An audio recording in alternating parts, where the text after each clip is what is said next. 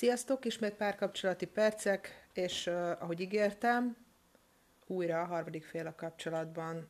A második adással jövök ebben a témában, és uh, engedjétek meg, hogy egy mondat erejéig visszatekintsek a múltkori adásban elhangzottakhoz, hiszen ez egy, ahogy akkor is említettem, egy nagyon érzékeny téma, hogy milyen az, amikor a párkapcsolatban nem ketten vagyunk.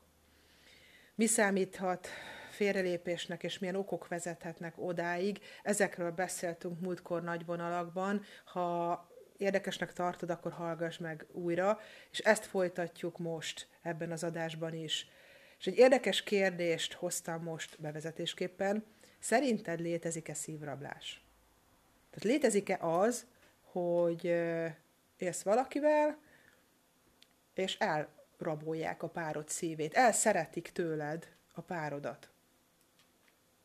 Tehát én azt gondolom, hogy akitől elszerettek valakit, az magabiztosan fogja állítani, hogy igen, ilyen teljesen létezik, ilyen van. Akit elszerettek, ő teljes meggyőződéssel fogja állítani, hogy nem elszeretésről volt szó, de hogy is, hiszen a kapcsolat már amúgy sem állt szilárd lábakon. És azt gondolom, hogy mind a két fél egy dolgot szeretne. Minél kevesebb felelősséget felvállalni ebben a történetben. Az egyik számára a világ legtermészetesebb dolga egy harmadik felet hibáztatni, a másik számára pedig a megcsalásnak a hárítása az egy nagyon megnyugtató dolog. Egy biztos, ez a matematikai fogalom vagy képlet, kettő meg egy egyenlő válság.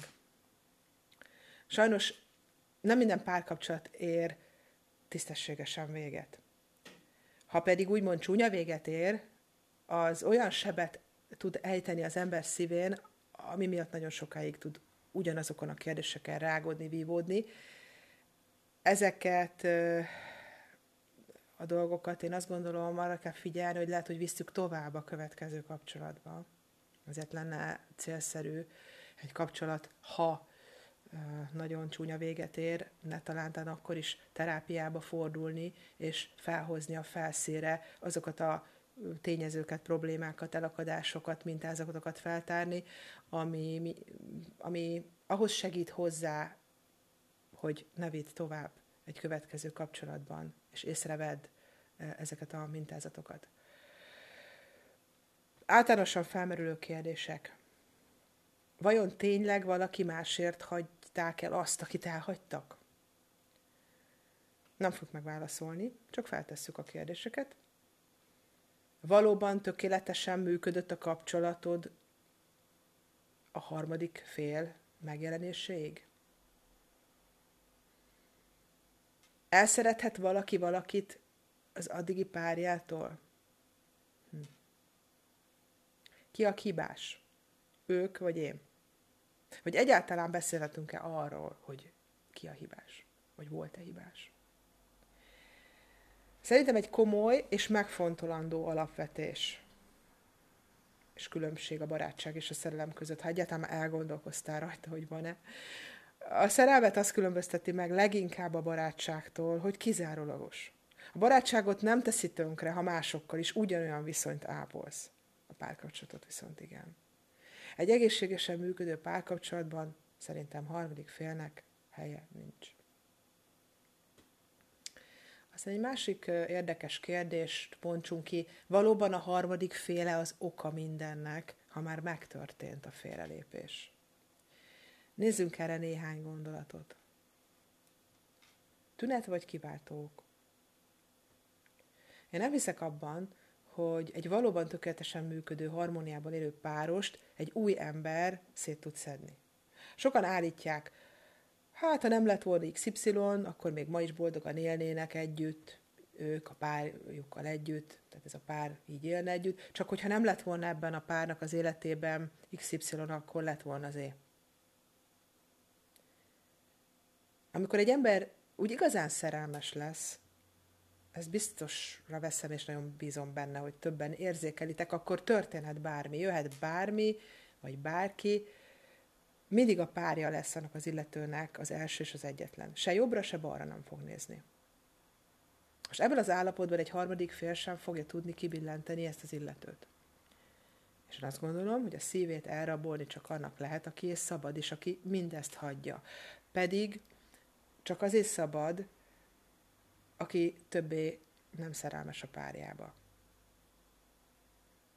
Amikor tehát egy harmadik fél belép egy kapcsolatba, én azt gondolom már rég megtörtént egyfajta eltávolodás.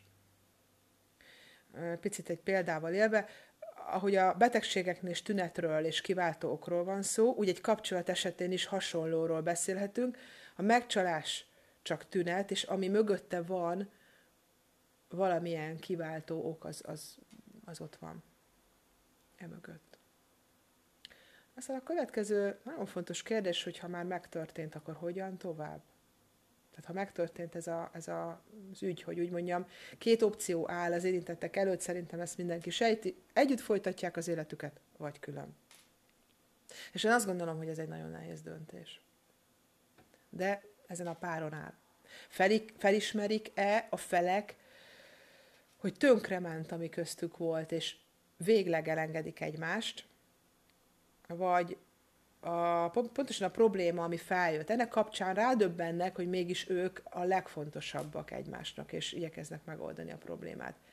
Magyarul feltárni, mérásni, változtatni, és sokat beszélgetni, újra kapcsolódni. Ha az utóbbi mellett döntenek, akkor elengedhetetlen, hogy elfogadják, hogy a megcsalás csak a tünet és a megoldás a kiváltó ok megoldásában, megtalálásában fog rejleni. Tehát még egyszer, ha ez ha együtt maradunk, úgy dönt a pár, hogy ez most ez a legjobb megoldás, akkor nem kikerülhetetlen, hogy elfogadják mind a ketten, hogy ez az ügy egy tünet, és a megoldás a mögöttes úgynevezett kiváltó ok vagy okok megtalálásában és megoldásában rejlik. Döntsenek bárhogy, a dolgok alakulása a feleknek a felelőssége, tehát mind a kettő, a félrelépő és a, a megcsalt félé is egyben.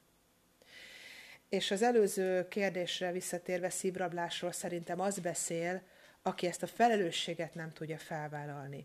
Akinek könnyebb elhitetni a saját magába, hogy minden tökéletes volt, és ő csak az egész körülménynek az áldozata. És ha mindig minden ennyire rajtunk kívül múlna, akkor a párkapcsolataink szerintem nagyon rövid időn belül tönkre mennének. Ezt gondoljuk végig.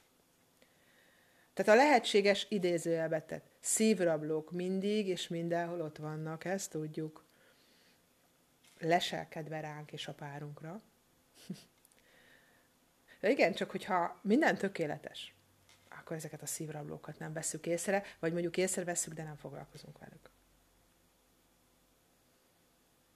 Aztán egy következő gondolatsor, öt, öt okot hoztam, miért annyira gyakori a megcsalás a párkapcsolatokban, mert lássuk be, hogy nagyon sok ilyenről hallunk, erre statisztikák is vannak, gyakori, kész, szögezzük le. Hajlamosak vagyunk azt hinni, hogy a megcsalásról mindig csak az egyik fél tehet, pedig nem. Érdemes a kapcsolat mindkét résztvevőjét felelősségre vonni, ugyanis a félrelépés ez két ember viselkedése vezethet. Hogy miért is gondolok erre, és hogy pontosan mire, azt egy öt pontban nézzük meg. Az első, hogy az egyik fél azt hiszi, hogy már nem érdekli őt a párja. És az élet néha közbeszól. A rózsaszín köd lejjebb száll, többet dolgozunk, jönnek a kihívások, a figyelmünk pedig egyre kevesebb lesz ugye a másik felé, osztódik úgymond a figyelmünk az életünk előrelatával, ebből a partnerünk pedig csak annyit fog érezni, hogy egyre kevésbé figyelünk rá. Nincs időnk meghallgatni, nincs energiánk elmenni vele szórakozni, és a szerelmi élet is kezd lanyhulni. Innen nézve nem is olyan meglepő, ha a magára hagyott fél hm, máshol keresi a boldogságát. Természetesen a megcsalásra, ezt rögzítsük szerintem, hogy nincs mentség. De érdemes odafigyelni arra, mennyi időt is szánunk a másikra. Ez ebben a mai korban, amiben élünk, lehet, hogy nem egyszerű. De az, az igazi ö, mondás szerintem abban rejlik, mi szerint mindig annyit kapunk, amennyit beleteszünk. Azért erre legyünk figyelmesek. Aztán a másik a oka félelem hiánya. Magyarul, mert nem tartunk a lebukástól. A statisztikák szerint a nők 68, míg a férfiak 74%-a nem utasítaná el egy viszonyt, ha biztosra vehetné, hogy nem bukik le. A mai világnak köszönhetően már szinte képtelenség egy ilyen dolgot titokba tartani. Egy olyan ember előtt, akivel gyakorlatilag egy levegőt szívsz, együtt lélegzel, együtt élsz. És szerintem kutakodni sem kell, de érdemes réssel lenni és figyelni a jelzésekre. Ha pedig a másik oldalon áll valaki, azaz a megcsaló fél szerepében, akkor ne is áltassa magát azzal, hogy a partner semmit sem sejt.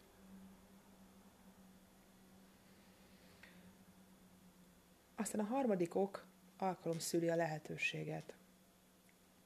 Ugye nemrég készült felmérés szerint a nők 13, a férfiak 36 százaléka mondta, hogy hajlamosak egy-egy üzleti út, kiroccanás alkalmával beadni a derekukat, és egy kellemes csábításnak engedni.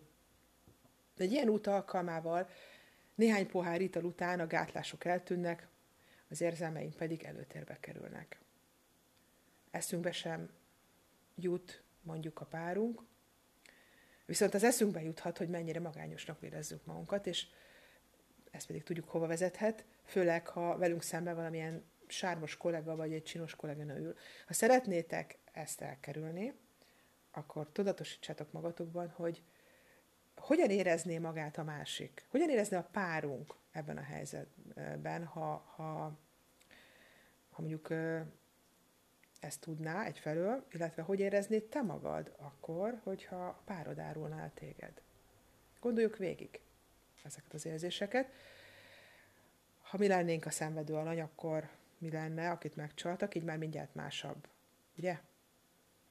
Természetesen most hallom kórusba, hogy abban a pillanatban nem ez az első gondolatunk. Ez így van. Ezt a példakedőért mondom, hogy ezt mindenféleképpen gondoljuk át, hogy az alkalom szüli a lehetőséget.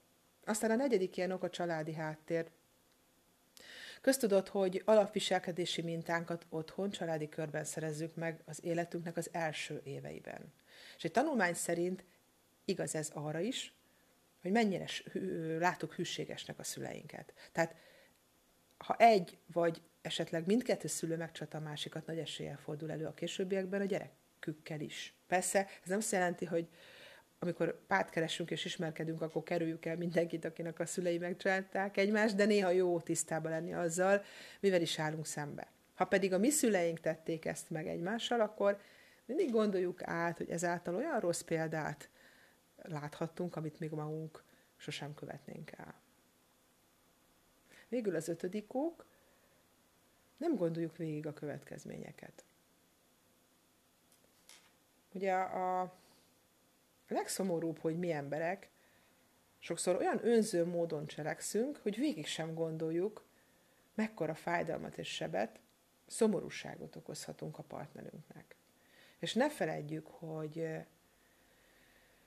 mindig viselkedjünk úgy, ahogy mi is szeretnénk, hogy velünk viselkedjenek. Ez általánosságban egy alap, gondoljuk ezt végig, és azt a fajta önzést, ha levesszük a mindennapjainkból van lévő cselekedeteinkről, így ennél a témakörnél is ugye ezt előhoznám, akkor lehet, hogy nem haszontalan gondolatsor ez, és a cselekedeteinket más irányba tudjuk terelni. Tehát gondoljuk végig a következményeket. Köszönöm, hogy meghallgattatok. Jövök a következő résszel nem sokára. Minden jót mindenkinek!